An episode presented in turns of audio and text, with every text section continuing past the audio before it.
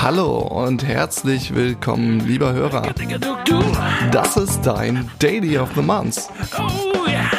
Der Aachener Podcast über Zusammenarbeit für agile Organisationen.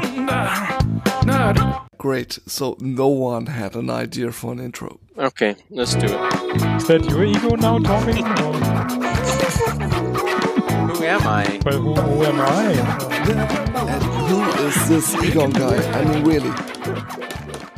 Good evening and welcome to episode 9 of Daily of the Month Authentish.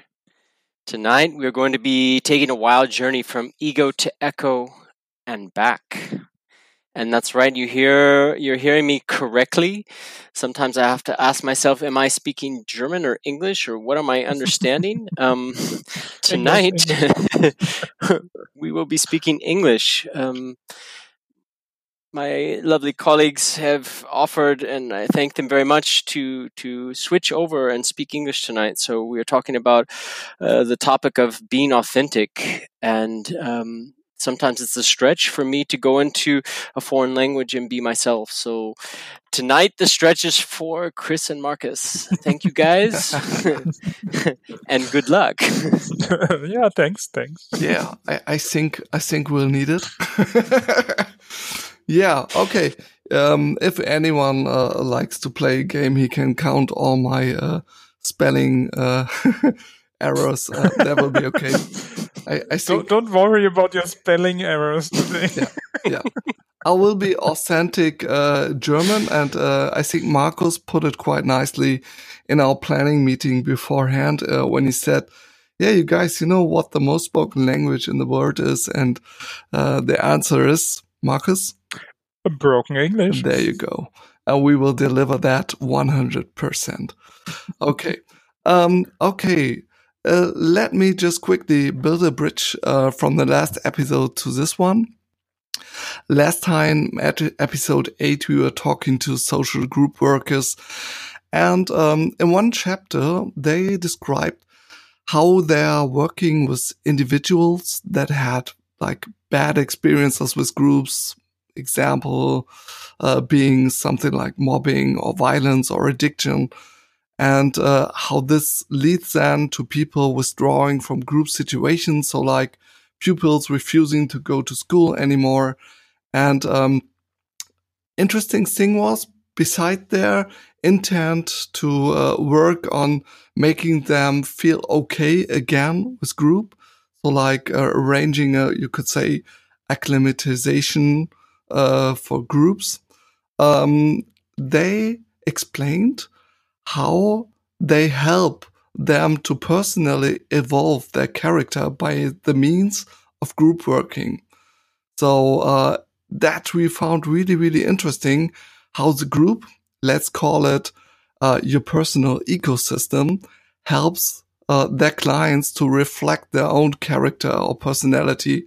And that we will now for this episode call ego.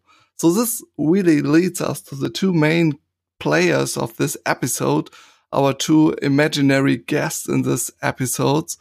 And this explains also the subtitle that Joshua just mentioned from ego to echo and back. So we're like discussing, if you will, the inner world of a person and the outer world.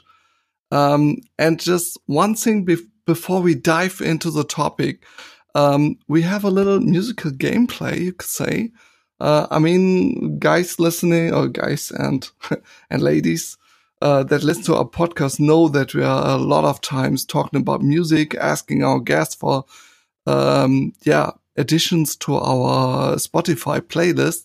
And this time we will try to use the update in our playlist in our conversation. So, um, yeah, I'm, I'm pretty excited how will this, how this will work out. Okay. That's from my side. All Let's right. dive into the next part. All right, so let's start from the beginning, from ego to eco. So, what's ego? So, what would you say ego is, Yes. Chris? So where, where where do I start? I mean, uh, I was reading reading a lot. Was just having vacation time and like trying to get this answer straight for me. It's really a huge topic. Um, but I think the most essential part is that an ego of a person is how he separates from from other people. So that is like the basic core, I think, from ego. So I'm this in contrast to others. I would give this as a first um, explanation try. What do you think? Okay. Um, for me, I, th- I think it is, yeah, I, on, I think along similar um, lines. I think that um, my ego is what separates me from the group or what I understand myself to be separate from the world around me. And I think that might be an interesting perspective that's kind of adding to what you've just said, Chris, is that I, I believe that the ego is um, maybe when I look into someone's eyes, I'm trying to translate what they are seeing when they look into me. So my ego is actually um, me juxtapositioning myself into the eyes of somebody else and trying to understand what makes me different. Mm. Okay, so do I understand it right? The ego is what's inside me? So all the things the others don't know about me? Or is it everything which I also show to the others? I would maybe um, go along this line that um, it's even to know that it's me. so having a, a, a, consciousness for myself, and I think if we go um, to looking uh, at the site, where does it come from? Uh, I think um, babies, toddlers, um, when they start to um, make a connection to a specific word uh, and their self. So if someone says Chris, that I know Chris is related to me, and then the next step would be that I'm formulating things like uh, um, "this is mine" or uh, "I I want something." I the first time I use "I" or "me" or "mine." that's the first start of the ego. That would be my attempt. Um, another question: Is it is the ego only what you are, or is it also what you think you should be? Like all these dogmas and all these things, how you think the others expect you to be. Hmm. So is it your pure self, or is it this what you think you should be? Yeah, I think it has to do with identity and how I identify myself. So these are maybe the things to identity would be the ideas, the memories, the stories that I tie to to, mm-hmm. to myself, um, and that would be connected to maybe also I think what you're describing, Marcus, would be the roles, um, and that could be the roles that maybe I feel that the group or is or society um, is wanting me to fulfill, and um, I think that that becomes um, one of our, our, life's journey is to actually ask ourselves the question: What am I? Um, what am I here to do? And um, I think that that's a question that we will continue throughout our whole lives to to, to try to answer. Um, that so then we will ask ourselves: mm. Is this me right now trying to fit in to a role that is expected of me, or is this actually myself? And that's the question of being authentic. Yeah. Hmm. And is there only one ego, and that's it, or is you, you said it's developing? That means is the ego changing? So I guess so. Yeah. But um, yeah, it's it's really um, the the question um, how I define it. So I think um, it's it's still me. It's still being conscious, but uh, what is make my my character is changing all all of the time. I mean, there are core assets, but there are also things needs um, that will change over time. I'm I'm pretty sure. And I think yeah, there's this idea of of me now in this moment, and there's potential me. So I believe that like you know like the river or and i think we'll be definitely touching on um, psychology philosophy and probably spirituality um, ideas of from buddhism and being in the river that it's constantly flowing and mm. moving so there's the potential me is what i'm always changing transforming into okay guys so we have um, a shared concept of what is ego or what we mean by ego. But now I would really like to dive into the part uh, where we talk about how we can explore uh, our ego. Um, so I wanted to raise the question. Um, what do you think is a good method for explore, exploring your planet ego? Um, for me, um, I think that one of the methods that kind of has gotten my attention in the last time is called um, yeah theory u. Um, it's a method from otto scharmer and it's talking about a transformation phase. I think um, what i think for me exploring the planet ego has a lot to do with being curious. And curiosity will then um, it focuses my awareness. So there's a curiosity to know okay, what's going on inside of me right now? Why am I reacting like that? Is those looking for patterns? So specifically inside myself. Um, and it also has the awareness is uh, not has to be doesn't have to always be focus, but it could be just like an open and listening. It's maybe like pretty simple. We've always heard it, but listening is really important. So it's listening to um, my body, listening to the signs it's giving me, listening to my environment. Um, so those are kind of the ways being curious, being aware, and listening are the ways that I would do that. Mm-hmm. Okay, Marcus. Uh, one one uh, thing I did is I found a a book um, from Susan Cain. It's called Quiet, and I learned a lot about myself. Susan uh, Susan Cain is writing about um, character trait. So psychologists talk a lot about different character traits, and she is focusing on the um, on the spectrum. Where are you on the on the spectrum of introverted towards extroverted? So that is one trait. For example, the psychologist Carl Jung uh, was describing as quite characteristic for um, your personality. And in her book Quiet, she she um, describes a lot of different behaviors which could be associated to this spectrum, introverted, extroverted. Um, for example, how you how you react on external triggers, like inter- people which tend more on the introverted spectrum they they uh, reflect more on on the inter on the on the external triggers. So when an introverted person is on a in a party, the person might feel overwhelmed because there are so many triggers. Um, another aspect would be how you consider um, how you consider what you consider as a reward.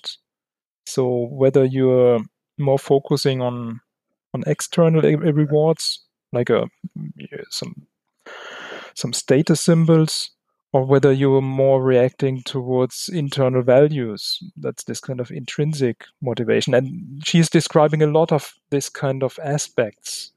Mm. And that I use to look at myself. How do I behave? What, how, how do I feel when I'm on at, at a cocktail party or in a mm. company? Mm. What, what motivates me? There I learned a lot about myself. Hmm. Yeah, this uh also the the book Susan Cain was in my travel case on holidays. Uh so I I can uh, agree or really step uh, on your on your boat um, because I also um had a had had my my share of time on uh, getting involved with some uh, theories and models, psychological models um, where you have the possibility to think about yourself and maybe positioning um, your character traits on a on a given set. And uh, Susan Cain was the one book uh, I took.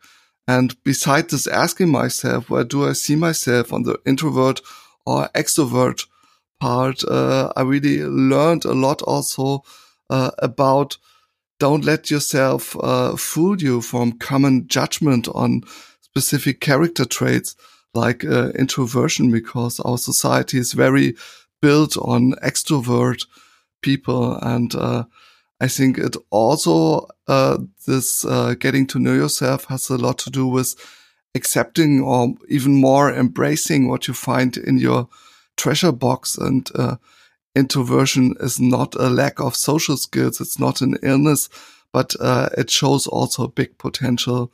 And um, yeah, but besides Susan Cain, I wanted to uh, uh, to to bring some other model in the discussion that I uh, yeah was recommended by a friend. Uh, it's from Fritz Riemann, and he has also um, a model for positioning people in a way. Sounds kind of hard, right?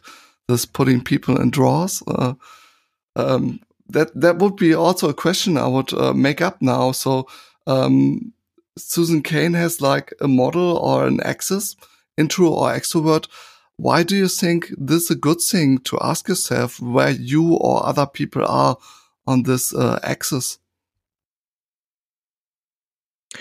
Well, for me, it helped to to reflect and um, to get some some ideas how I could observe myself, some some kind of categories, and I see that as a as a value that I can um, look at myself in a more specific way, that I get examples. Mm-hmm. That is the advantage I see. The disadvantage or the danger I see is that um, what you said, putting a label on a person, like putting, mm. uh, saying, well, this person is like that. And um, in Susan Cain's book, it, it really becomes clear that a person is not introverted or extroverted, but you only mm. have some, some, some behaviors which you could associate to introverted mm. or extroverted behavior. And I think that's with all those psychological models that they help. For me, they help to analyze, but they uh, have you, they, they take the risk to yeah to have a prejudice that you mm. see a certain behavior and then you put that person in the category and say, well, this person person will always behave like that. Mm. And uh, I think uh, I now uh, recall a movie quote from uh, Shrek. So ogres, and I would say humans as well, are like onions. And the quote from the donkey would be, they stink. and then Shrek says, no, they have layers.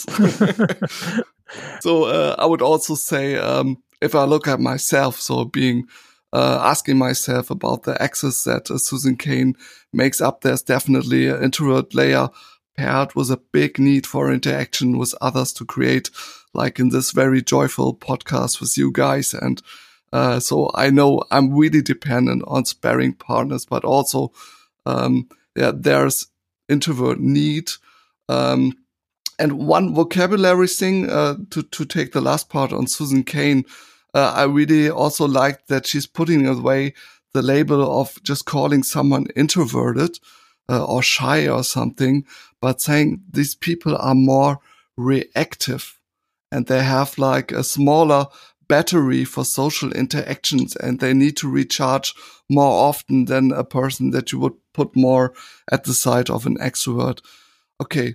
Um, so maybe just a small last model uh, from me that I found something interesting. Uh, yeah, very interesting for me to reflect on. Uh, a classical one from psychology, Fritz Riemann, and his uh, basic forms of anxiety. And to, um, yeah, in, in short form, his theory uh, is based on four forms of anxiety uh, an anxiety of distance, proximity, change, and permanence, I would say. And he mostly says that we all deal with these four kinds of uh, fears to a certain degree if the degree is too high in one direction, this might become even a, a problem for you or a clinical situation.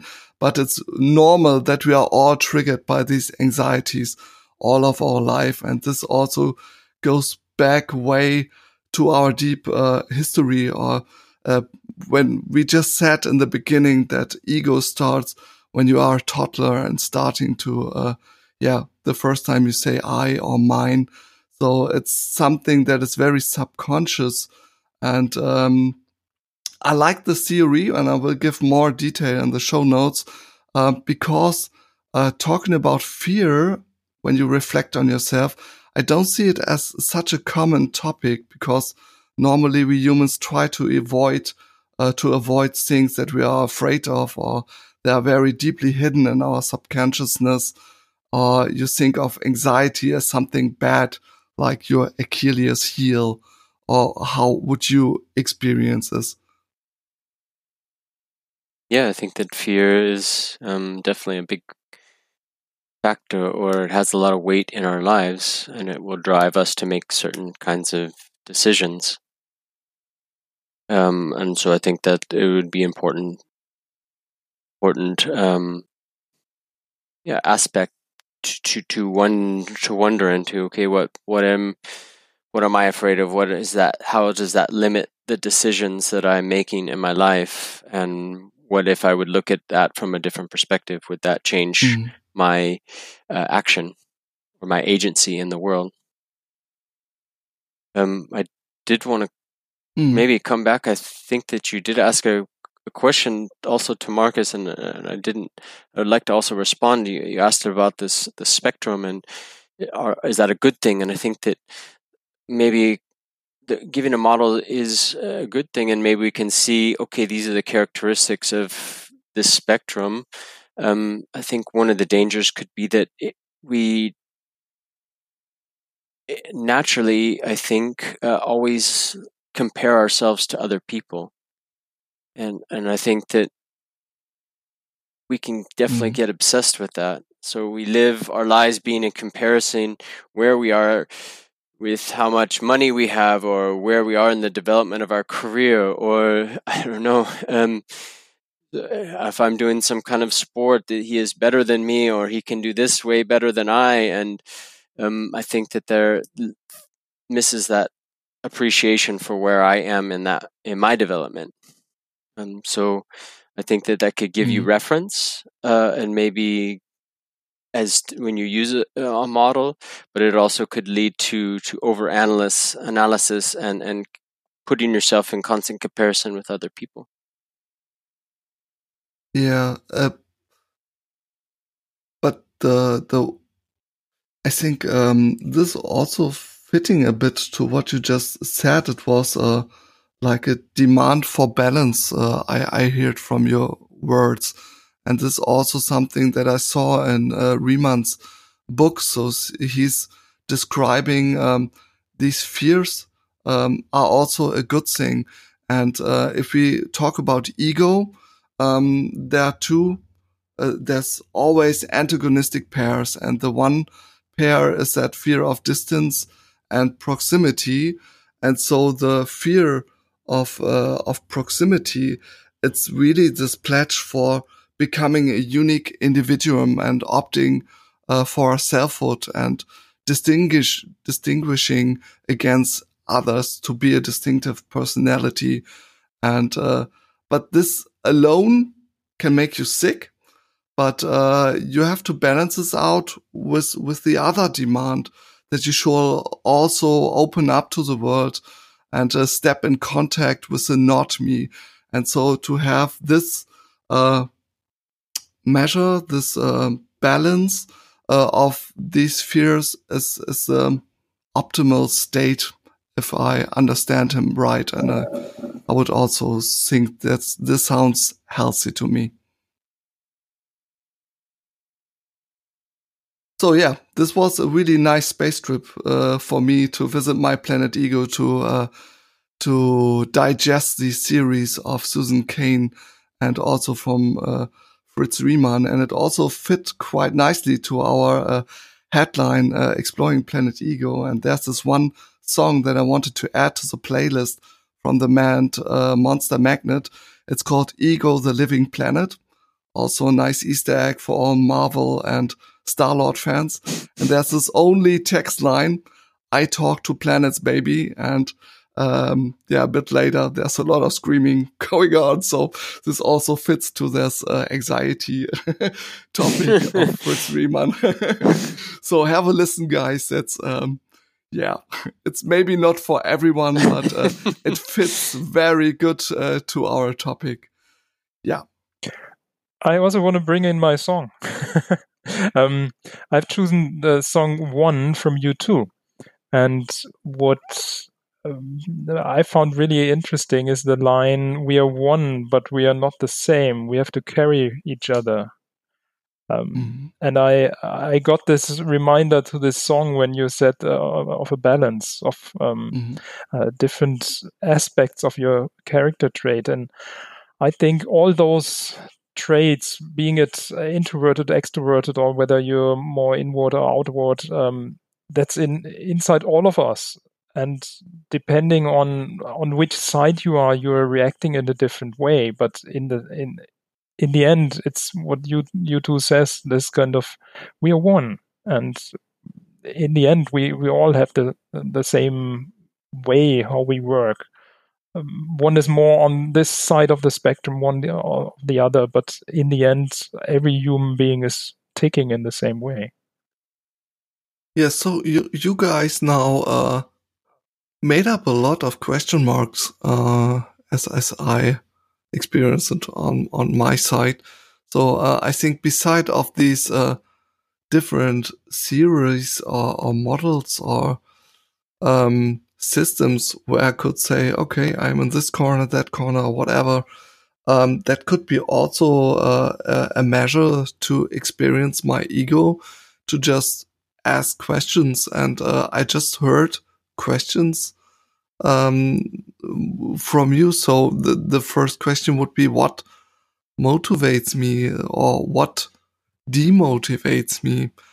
And um, yeah, I, I think this would be also a, a good measure to to be more self-aware yeah even um, even more we, we talked about it when, when we talked about introversion and extroversion that uh, introversion is not uh, looked well at so but when an introverted mm. person identifies, oh, I'm I'm more on the um, on the introverted side, and maybe and that's also what Susan Cain is writing a lot. That um, a lot of introverted persons uh, notice that they are not seen um, positively, so they try to be someone else, but then they are not really mm. motivated in uh, what they are doing because they are acting out of their own ego, out of their own character, and then identifying mm-hmm. well this is me and this is how i'm working and this is how i'm i'm ticking that is mm. i think i'm i'm convinced that brings me to some some point where i'm motivated where i'm when i can act in my natural way mm. and i i think it's pretty much demotivating if you're trying to pretend to do something out of your out of your role, but um, you you you expect it. In companies, mm. introverted people hear a lot of, "Oh, you should be more outgoing." Yeah, try to be mm. outgoing. okay, you can you can tell an extroverted person try to be in, more introverted. Could you please next week be a bit more introverted? And Yeah, please just shut the hell. oh, sorry. No, no cursing on the podcast. I'm sorry. Yeah. I would sometimes like to say, um, yeah, maybe, maybe, then that's this this um, term of intrinsic motivation. Um, this kind of that comes out of me and that comes out of my ego. And Yeah, but maybe it's also a bit um, building a bridge uh, between uh, this intro and extroverted people. And this chapter I also found uh, very interesting um, because mostly in groups you have not a homogenic group of introverted or extroverted people. You have mostly a mix. Or uh, if you uh, if you are in a family like me, um, yeah, you have children and maybe you are extroverted and one of your children is introverted, and then it's also a, a good thing to to realize that maybe the the other person is just it's it's not wrong. It's ticking somehow different. And um, another thing, you you said that um, there are like demands uh, for people. Uh, you should be this or that. But I think it's not very popular. The thought that um, maybe for some people, for this introverted people, it needs a, a, a certain uh, amount of quietness and privacy to bring peak performances to the table. And if they don't get it, they won't uh, uh, achieve these things. And I mean, she gives a lot of examples from like very popular persons, like uh, this uh, one Apple person. Um, please help me out, Steve Wozniak, who's who was very much introverted, and if he hadn't had the chance to to live introverted and work with uh, a lot of privacy, he might he might not accomplish something big like Apple or another example, the Rosa Parks example, and she has like plenty examples of people being introverted and like doing these great things. And uh, yeah, I think um, nevertheless, uh, this knowledge that quietness and privacy can can be also a big booster for achieving great things. This is not really common knowledge. It's all about you have to be a team player and everything for the team and so on and so on. But quietness and privacy also can be a big boost. Uh, yeah, so, but yeah, sure. Um, yeah, I think that uh, um, I kind of I, we're putting a lot of tension on being introverted and extroverted, and I think that that's that's okay. Um, I'm going to pull it back just a second. I'm going to say I think that I use, I see those two traits or, or, or questions here are kind of like um, we're saying that if someone uh, I am recognizing where I am on a on a scale or I uh, what I am personally, and I think that that's we're talking about self awareness. So I think you could use maybe different traits besides just introverted and extroverted. Yeah. And we're talking about maybe what what's um, avated, what is um, demands are being put on us, or what is expected of us to be in our certain roles. And I think that um, mm-hmm. that might take away from our agency in the world, so our ability to act because we're not in line with ourselves. Um, and so we're talking about being self aware. So this is part of just realizing what that is. And then somehow there has to be this connection to standing up for who you are and being that to be okay. Mm. And we use that as okay, I feel pressure that I'm supposed to be some way. I am not that way. And so I think in this this realization of that's important for me to be like myself. Mm-hmm. i might be will also provoke me to be more empathetic to how other people need to be um, or are to be authentic. Okay. Yeah, yeah but what what does that help me now? Because um, when i want to be in a certain role like i want to work in a in a team in a company w- which has a certain aim a certain tasks and certain role descriptions and there are certain expectations on how the person should behave, should be in that role, in that specific uh, environment. And what if uh, I don't fit in mm. there? Is it like you need specific people to then work together in a team, or how how how is it working that I'm a good team member? With my ego how it is constructed with all the different traits which um, which I might find out about myself. Yeah I mean you have then the possibility to explain what you need to do good work and then speak that freely and arrange a working situation with everyone else, how everyone in the ideal way can work at its best. But uh, I, am thinking um, that we're now moving ahead too far because we are, we are still on planet ego. And I would like to take it a bit back. I found it very uh, interesting uh, the question, but I would um, go and answer it a bit later on in the next chapter when we talk about the ego eco connection. Um, we we had this one question that we wanted to explore uh, as well, and this comes a bit from our uh, Rosenberg history and uh, having a, a, big Rosenberg uh, fan uh, in in our blog. um, yeah, so we had this episode on on Rosenberg and nonviolent communication, and um, in in our planning, we ask ourselves. So Rosenberg talks a lot about needs and feelings. So um, how can I explore my personal needs and feelings? That will be my open question for explore, exploring Planet Ego give me a measure.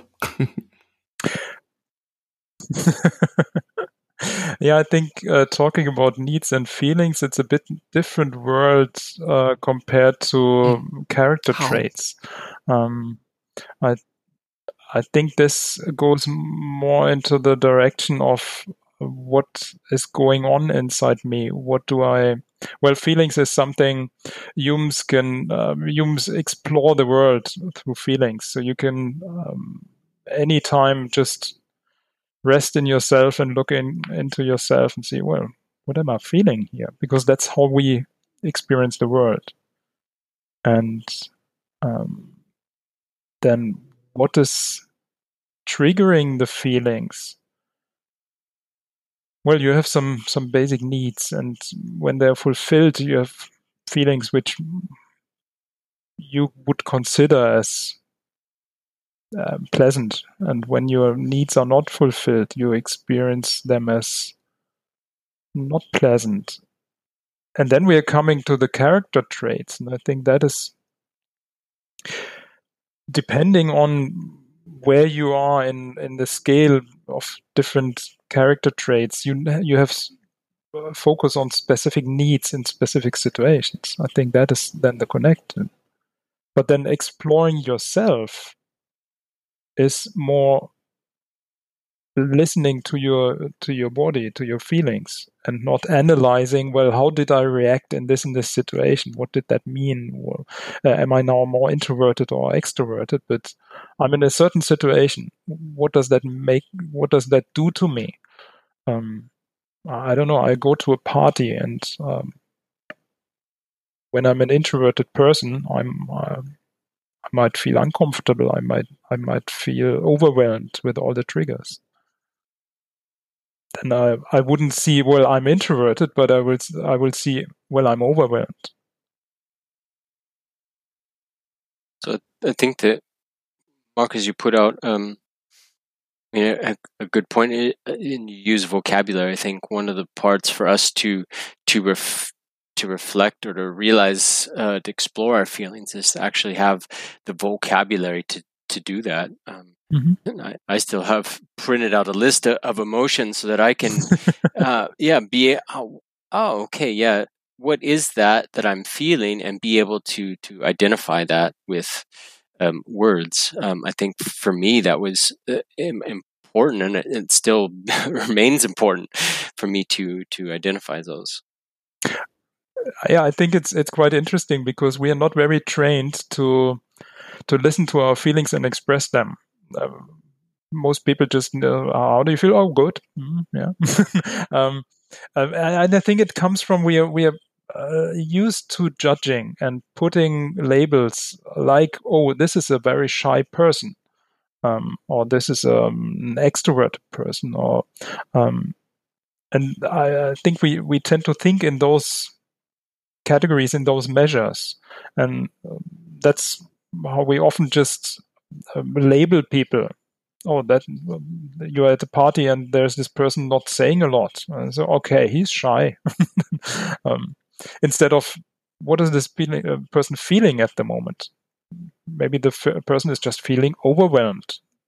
Uh, and we're not used to that. And uh, the first thing of uh, exploring your ego from from that term is to practice feeling what's going on in your body. Where do you actually feel the sensation?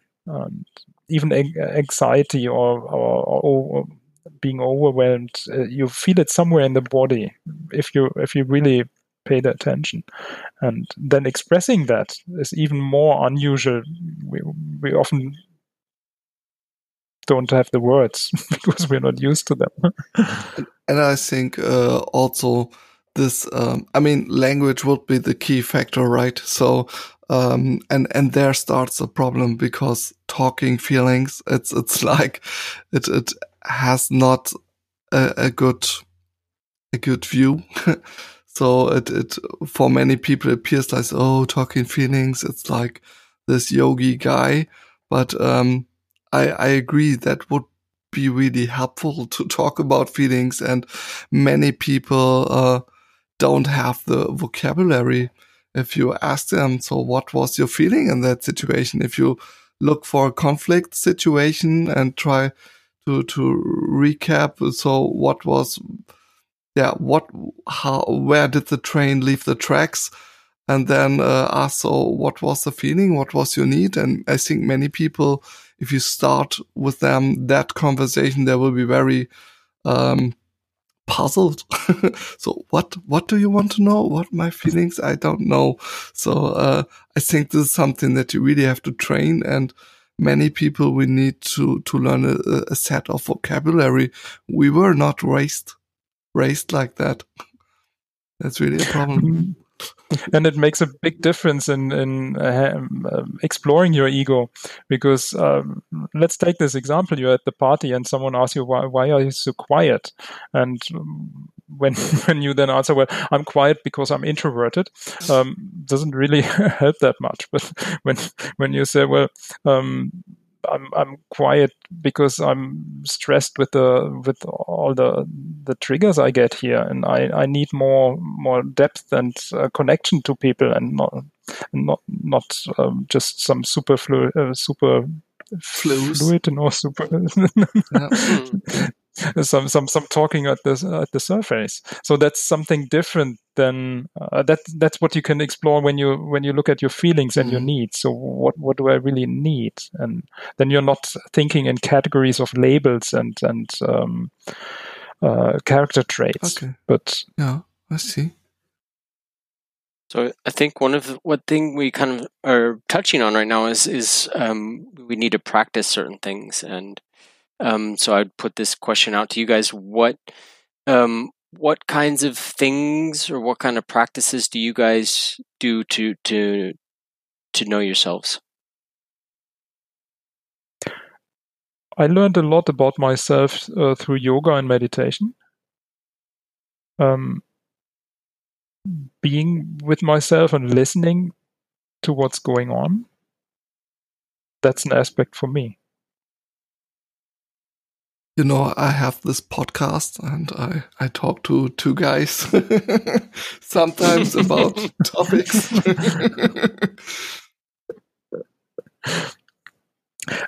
I think that's another practice to to exchange, to get in connection with others and, and to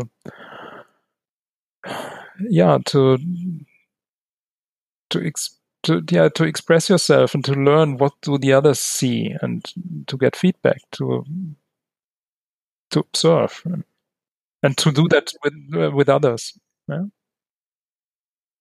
And and maybe a, a really basic uh, uh, measure just having time on your own with no distraction. I mean this getting quite rare in these times right?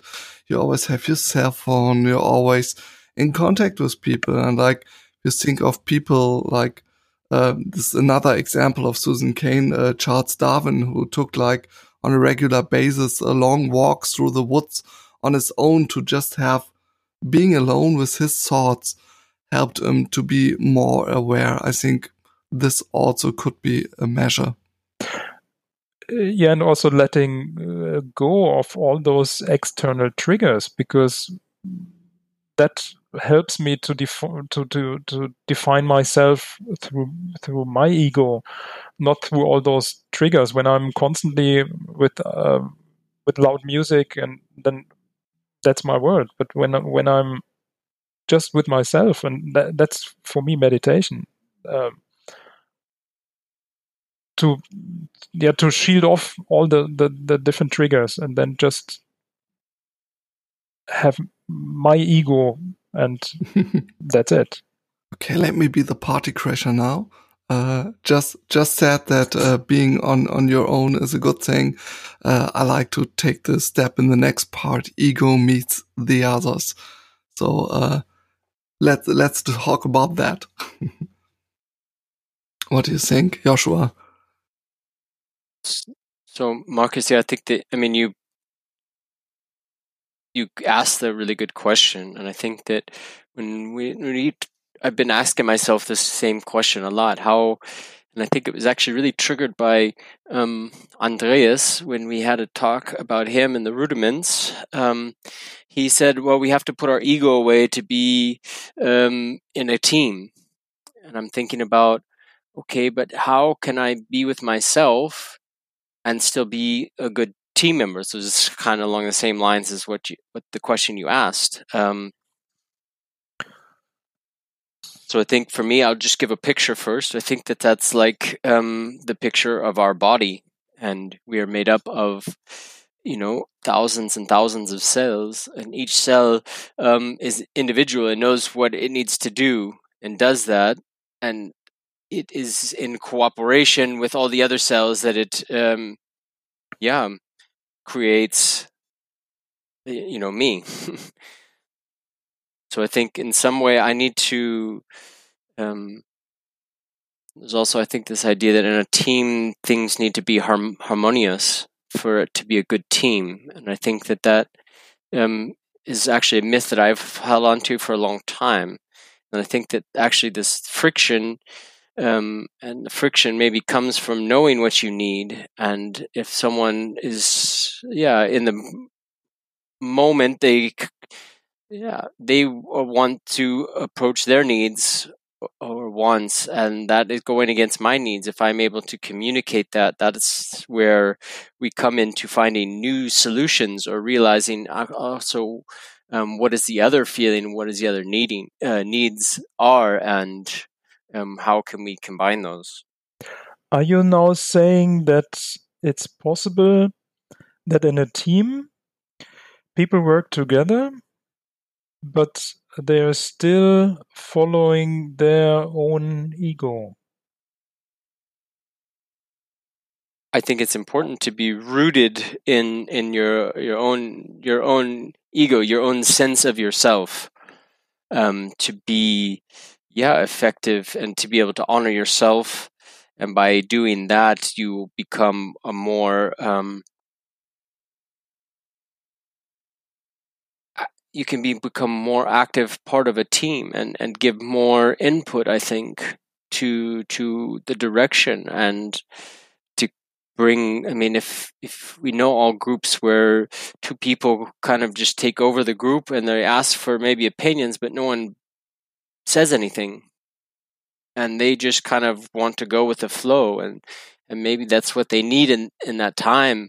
Um, but i think there might be a challenge to say okay well are you just going with the flow because you want no friction or, or are, are, you sacrificing part of yourself? Uh, um, so sacrificing part of yourself meaning bending uh, and not acting to your own own yeah character to your own ego. Yeah. Mm.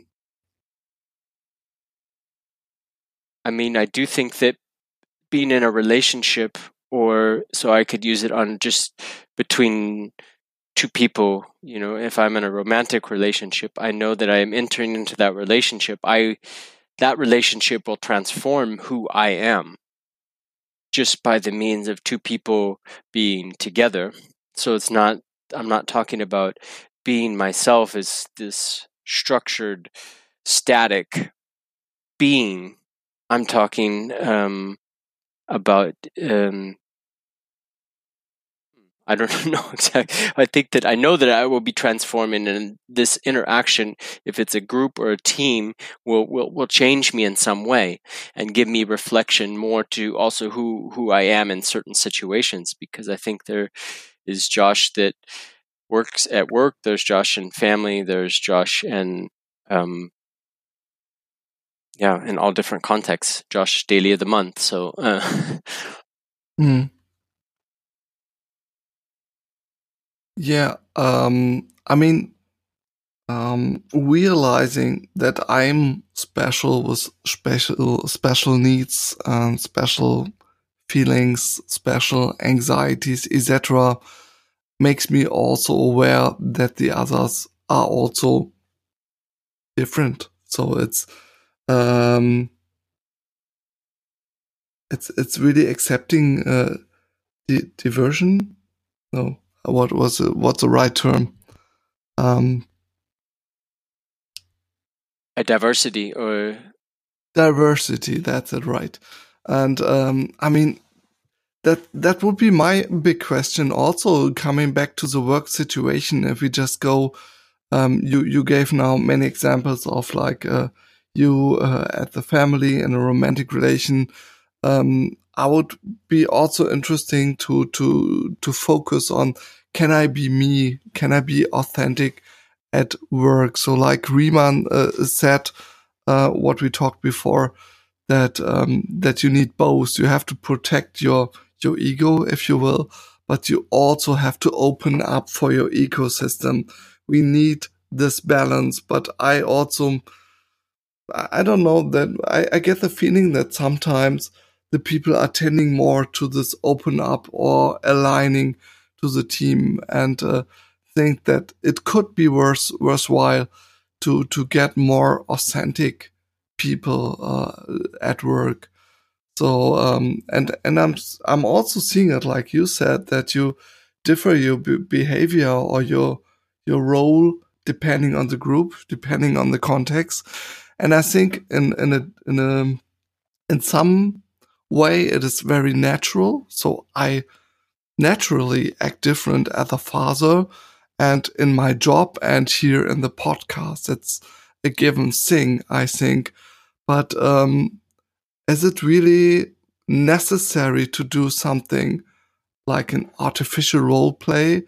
Or can I really align this nicely so that I have something? If, if we now try to think of it like a theater, uh, and I'm an actor, so I'm uh, following the, the rules of the of the director and the script precisely, or do I more do something like method acting? So I'm I'm, I'm being that person. I'm being a person and taking some something from me and bring it to the stage, and then I can act out in different situations in different uh, place even. But um, you, Marcus, said something like uh, faking. So just artificial role play. And I think this is heading for disaster and running with scissors. And uh, this situation, uh, I, I, really find quite good coined by another song that I wanted to give into this episode from this one uh, singer songwriter from Germany, Spaceman Spiff, which now uh, changed his uh, name to his real person name, Hannes Wittmer. And the song Scherenhände begins with this line. Uh, jetzt stehe ich hier wie die Axt im Wald und wollte auch eigentlich ein Baum sein. So now I'm standing here like an axe in the wood, but uh, originally I wanted to be a tree. So he he's not feeling right in his character. There's something odd in the situation, and he's not doing what he's supposed to do. Is it being pushed into this situation by the environment? I I don't know. Uh, I mean, it, I it's not me uh, putting on this song. Would be interesting to ask him uh, himself one time, but uh, and uh, this song I, I, really like so much. Uh, there's so much interesting lines. Uh, uh, further down the line, he says, "As long as nobody asks, this is my face for today." so it's I, I had so much relation with our topic, and this all came to me to this artificial role play and people acting in a in a role because they think they are uh, it's demanded to be that way and forgetting about completely forgetting about their ego bending too much like you said Marcus. and this thing this i think is a problem yeah, I like this picture of this axe in the forest because um, a lot of the friction and a lot of stress and a lot of um, yeah um, unpleasant experiences in in our work environments is coming from um, people acting in a in a non natural way to towards their their character traits and and because they are expected to be or they're in a the entire environment is is acting in some expected mm. way or some way how it always was and no one is is yeah really looking at well how would i act uh, in in my natural being and and what would i need mm. for that and how would i be able to to arrange with the others to be able to mm. act like that yeah you, we were talking about actors and expressing themselves in their way but uh, how how how does the play the uh, the the, the story come mm. into place when everyone is acting in their own way, how can you arrange yourself with the others that their needs are fulfilled and your needs are fulfilled, but you still have a common aim and a and a, mm. a common way of working? Um, I think that has a lot to do with the setting, and I think that um, some people would definitely not be themselves for fear of opening up or fear. yes, this is um, anxiety, but I think it also, I, I don't know uh, if it's like the chicken and the egg. Um, what comes first? Is it the feeling of trust or is it the mm. feeling of, of fear? Um, or if they're just two sides of the same coin, I'm not sure. Um, but I think that um, so I talked to a guy. He's in. He's he's developing an app for for teams to use so they can measure the emotional intelligence of a group. And he said he's kind of through research boiled it down to key two part two key parts or the most important parts for a team um, is for someone to be in a team for it to be successful be safety and the feeling of belonging. Um, so I think that safety definitely has to is is there on if I'm willing to open up. If I don't feel safe, I'm probably not going to open up. And I mean, I think that that's in in the past that has been organizations or where we've been working hasn't been accepting of who people are, and I think that that's kind of what we're trying to do with this uh, podcast. I think that a lot of other people are working on this issue of how how do we kind of change the the way that we've been working together? How do we organize? How can I be myself and and make a big contribution uh, contribution to a team and organization and do something that's meaningful in, in life? Um, a nice word, meaningful. Um, is that what your ego mm, is about? That you have a meaning for yourself? I'm not so sure. I, I just thought um, uh, of what Joshua said. I I thought about this uh, dealing with vulner- vulnerability. yeah. yeah. yeah, I'm going the extra mile. Okay. Um, and even I recall from our last podcast that also the social group workers were talking about that there's always uh, in the the first stages of a group forming there's so much uh, fear of vulnerability vulnerability. So the fear of being hurt. Okay. Yeah. yeah. Yeah. Social judgment. I mean, shy shyness. Uh, I think it's uh, it's defined by a fear of social judgment. Yeah, sure. mm-hmm. So I'm not talking out loud because the others could think I'm stupid or mm-hmm. something. So um, to to to just talk into the internet via podcast, that's that's a big step. yeah, but but come on, uh, go to a job interview and um, you then yeah. express to the interviewer that okay, my my character trait is I'm I'm really shy. Forget about yeah, this job. Yeah, right? but yeah, I think okay, that's really nicely. I think you you took it uh, also to the next level. So let us really talk about tolerance and acceptance because for for this authentic behavior. Um, I mean, in uh, I was just talking about theater play, and so uh, authentic. Uh, uh, that's that's really a big value. So this actor is really authentic. I believe him and uh, people sitting there and really thinking this evil guy, he's really evil and I'm really scared of him. So that's really the, the biggest, uh, value, uh, that, uh, that an actor can get, I think.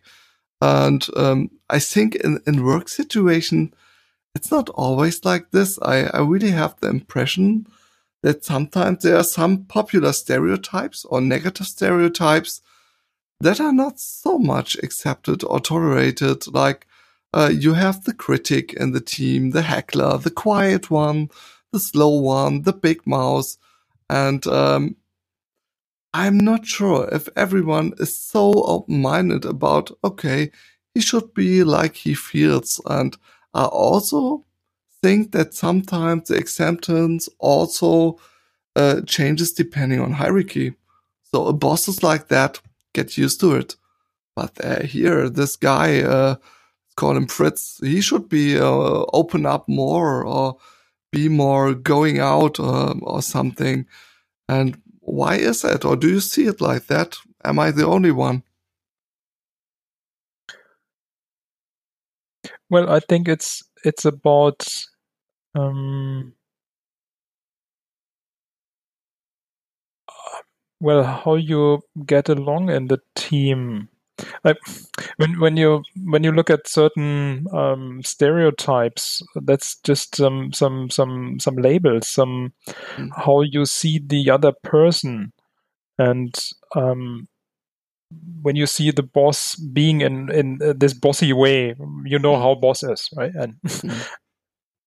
That's not why he is acting like that. That's not his character. That's the label you put on him. And then looking at the ego of that person, why is why is that person acting like this? I think he's a loud mouth or big mouth or uh, he's a critic. He's always criticizing. But um, what what makes people yeah understand each other and and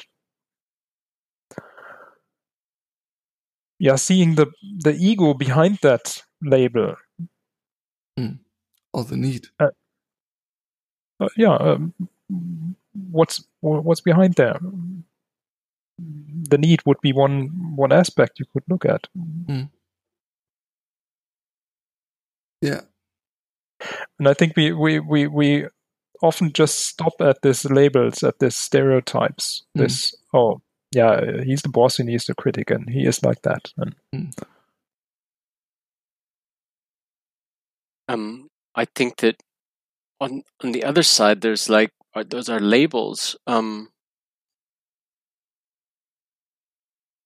one belief that I've held on to for a really long time is uh, was like this idea. Okay, people are people, and if they're gonna make those decisions, then okay. And I, I kind of shied away from from challenging these people and I think that, um, but I believe that even though it's really difficult, and I don't find myself to be maybe a good at giving feedback, um, I think part of coming together to be in a team or an organization is is the sharing of knowledge, and I think that maybe some people wouldn't even realize how they come across to other people in the group.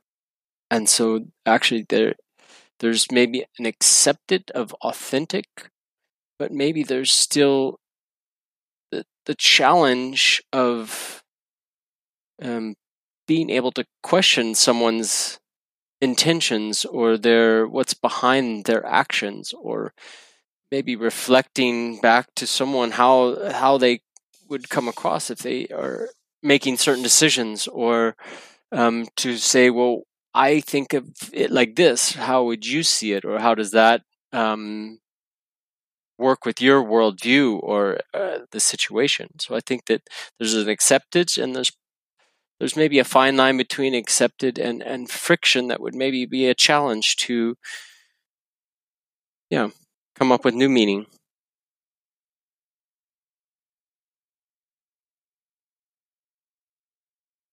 And I mean, beside uh, acceptance, um, would be also a, a system question. So um, uh, again, Susan Cain in her book, he speaks, uh, he he she speaks about um, that that companies should arrange conditions uh, where people are free to have the choice um, of the level of interactions. If they now need uh, need the personal area where they can have a retreat to concentrate and just be on their own to fix their their problem they're right now working on and beside there also the the places to interact in, like the cafes and whatever to meet and, and connect with others, but giving the persons the freedom to act uh, in the way that they need.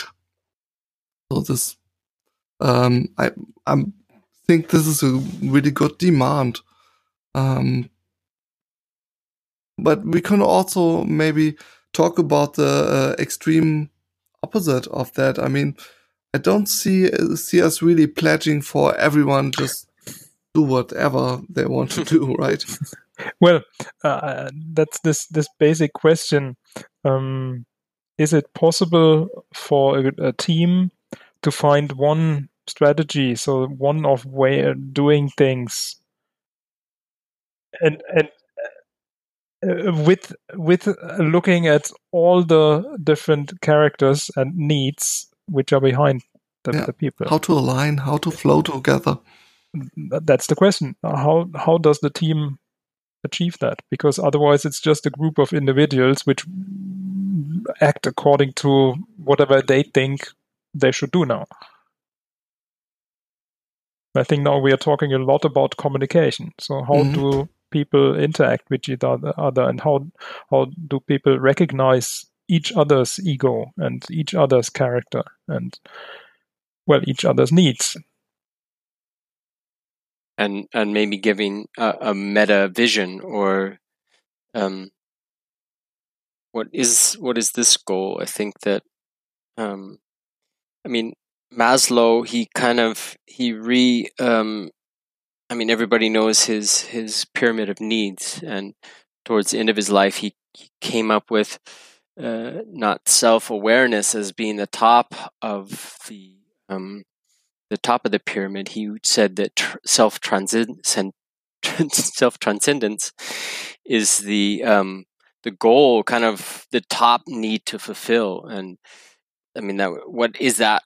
I think one of the easiest. He has like twenty different ways that he would describe transcendence. Um, one that kind of hit me is um, that is the giving of one's own self to a higher goal. I think so. If we're giving ourselves to to this organization or this group, that we are hoping that we will reach reach something bigger, bigger than ourselves, um, and I think that that's um, we try to be ourselves, but we also try to be to we're hoping to be in situations where other people are giving of themselves to to, to higher goals as well. Uh, what does that mean? Does that mean I better give up my ego to fit into a team?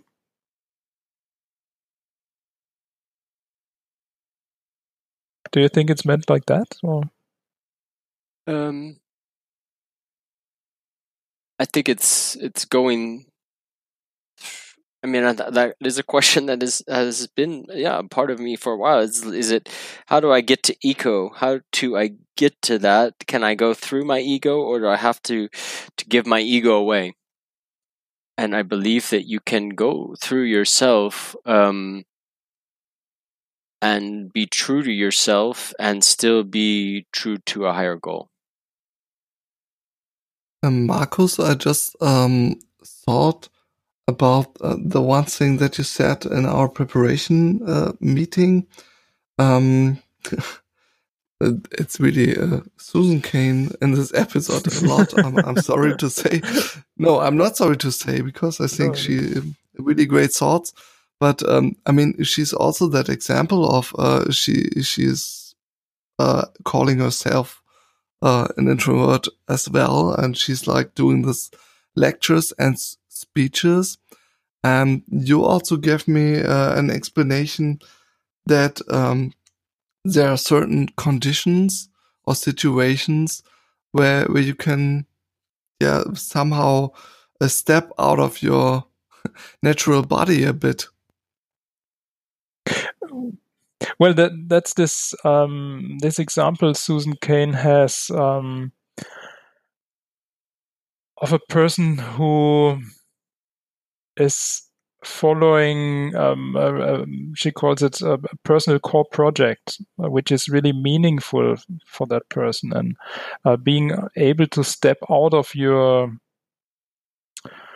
your natural character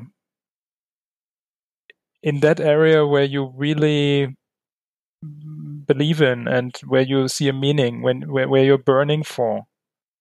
And maybe that is Joshua, what you call transcending this kind of um, finding, well, where you are, um, where you're good at, and where you see a meaning, and there you can actually go beyond your your yeah. uh, natural character.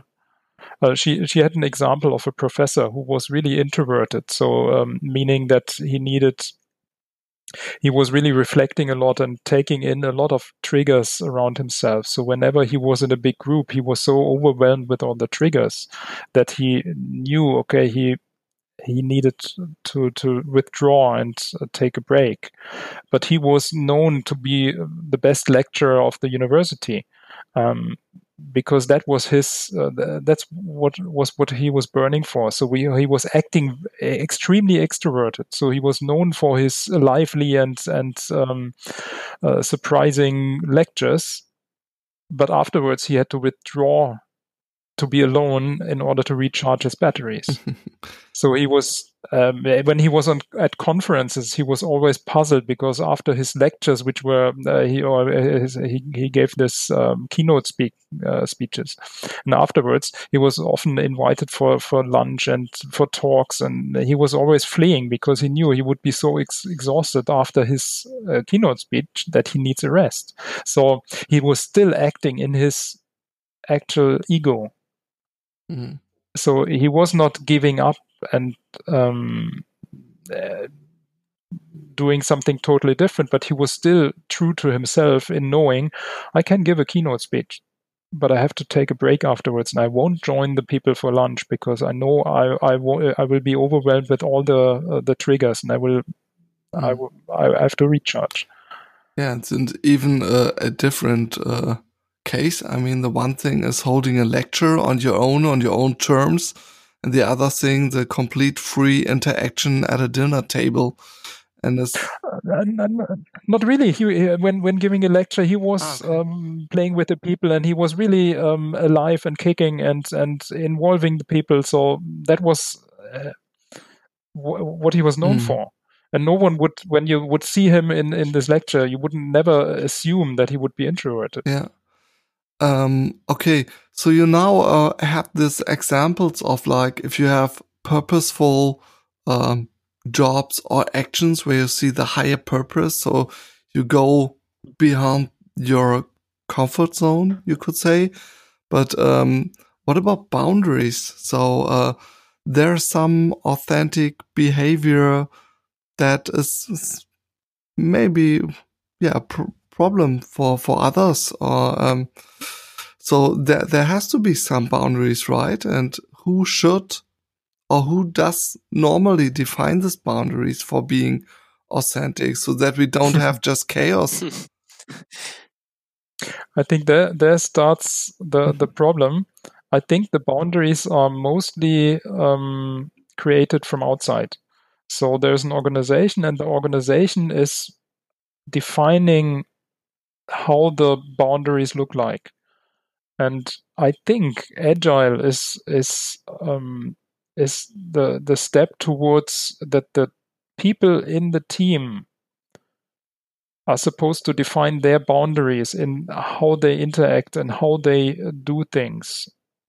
That's my interpretation of of of, mm. of agile ways of working. That um, or my interpretation of, of self-organizing teams that those boundaries are defined interactively by the people which are affected and not by someone who's planning the organization and saying well we need this and this characters for for um, for programmers. We need those introverted guys because um, they are capable of of mm-hmm. concentrated work. And for a manager we need uh, this and this type because we need him to be in this and this way. And um, then um, you're in your personal talk you you will be told, okay, you should be more like this because your role description is like that. I think that's that's the uh, the uh, the pre-agile uh, ways of working, and I think agile is, uh, uh, for my understanding, supposed to to take a mind shift there. Marcus, I think you, you, you make a good point. Um, I, um, I believe that we've internalized a lot of um, our own boundaries since we've been children, and maybe they're running as background programs that we're not always conscious about. So, some of the decisions that we make in our lives are based on um, based on patterns that we've seen in our surroundings throughout our whole life, and um, you could argue that um, they are external because they came from our environment. Um, but I, th- I would believe that they become mm, a part of your internal running system, and that is partly, um, I think, um, part of the practice of becoming self-aware is to be able to question, okay, where does this belief come from that I have? Is that um, is that doing me good or is it um, holding me back from reaching um, other heights or doing other things that I didn't think were possible? I totally agree. And I, I think being aware of your your boundaries, where do they come from and what is what is hindering you or what would you actually need in order to cross those boundaries. So which boundaries are disturbing? Recognizing that that's mm. the first step. But then the next step is to be able to, yeah, do something. And I think in a in a in a very um, hierarchical and defined organizational form, your possibilities in, in changing something are much smaller than in an agile environment where you can interact with with your peers with with those ones which are self-organizing with which can have an impact on okay we are a team of eight people and this person needs this this person needs that what strategy could we find that everyone's needs are met and do we have the mm-hmm. possibility mm. to implement those strategies and then we would be in the corner of uh, working agreements, I think. And um, this um uh, this is thought I just got uh, when I listened to your words. Um, that is kind of missing uh, f- from my reading of things like the Scrum guide. So uh, Scrum is talking about uh, you need heterogenic teams and mostly I read things like, uh, yeah, you shouldn't uh, split testing and uh, programming, etc., etc. But I think the heterogenic, the diversion should be, should be also internalized uh, in the character traits. So um, I, I, see so much potential in mixing up uh, a different set of characters. And so um, I think it's also very important um, to do recruitment on a peer level and not by one external person or even too few person because that's so relevant uh, that that you have a, a good mix of of character like Joshua said before there's one point to it, and that's what I think Joshua said now about um, self awareness. And I think that works when the people are aware of themselves in order to be able to yeah interact and communicate with the others about your own needs and the needs of the others i think that's a precondition. Guess what? That's me, and that's what I can do best to help our team to achieve to achieve marvelous things. So if everyone would be so aware to speak out this uh, point, that uh, would really that could really help out uh, groups a lot. And I think this we're we're not there yet. I think but I think we are very, um, very much ahead of the time is now a one and a half hour. but I like it. Ooh.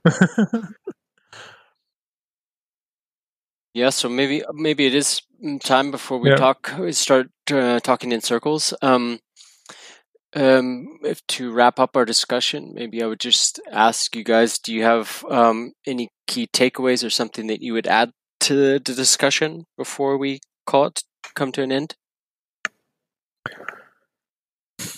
Yeah, my my takeaway uh, from our discussion now is that for me the key aspect is is self-awareness. And i see that um, those models looking at introvert and extrovert or other schemes help me tremendously.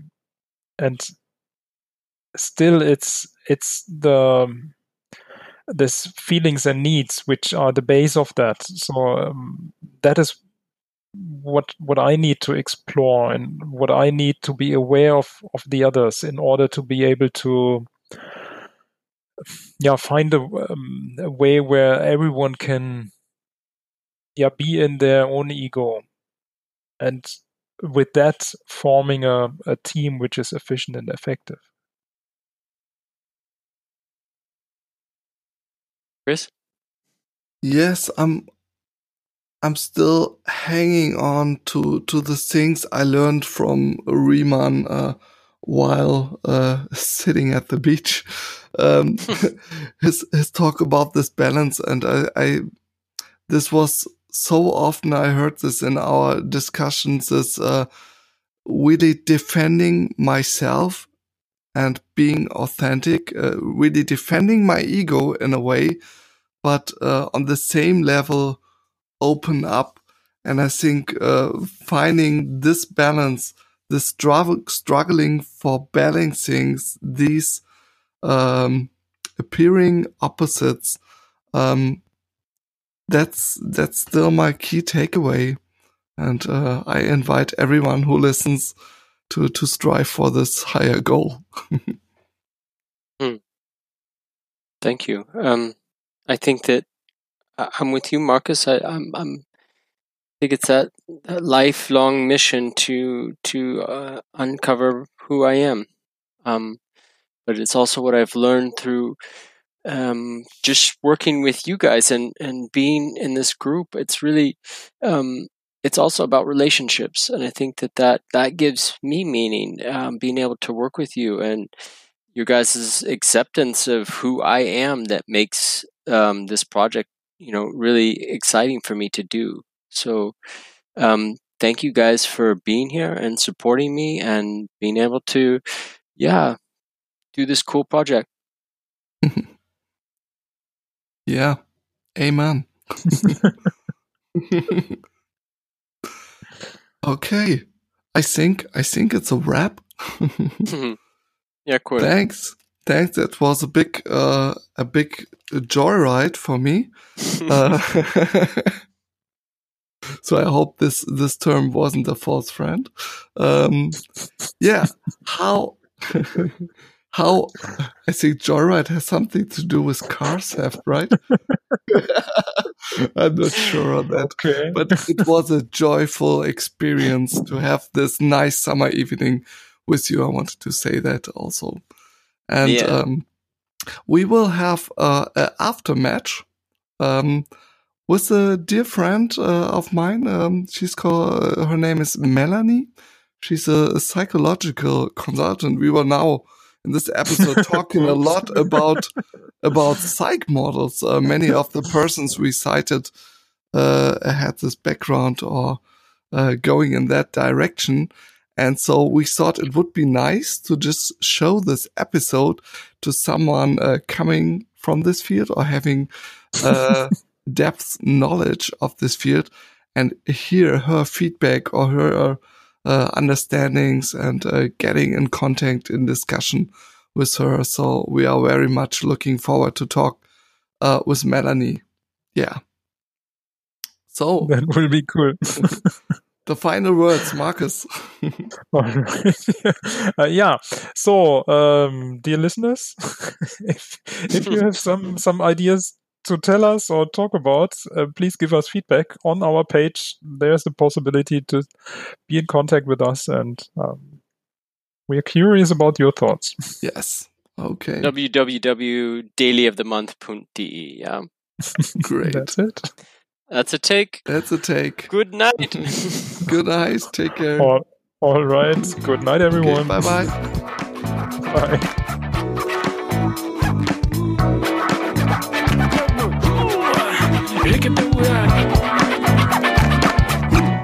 what what kind of English was that? It's brokish.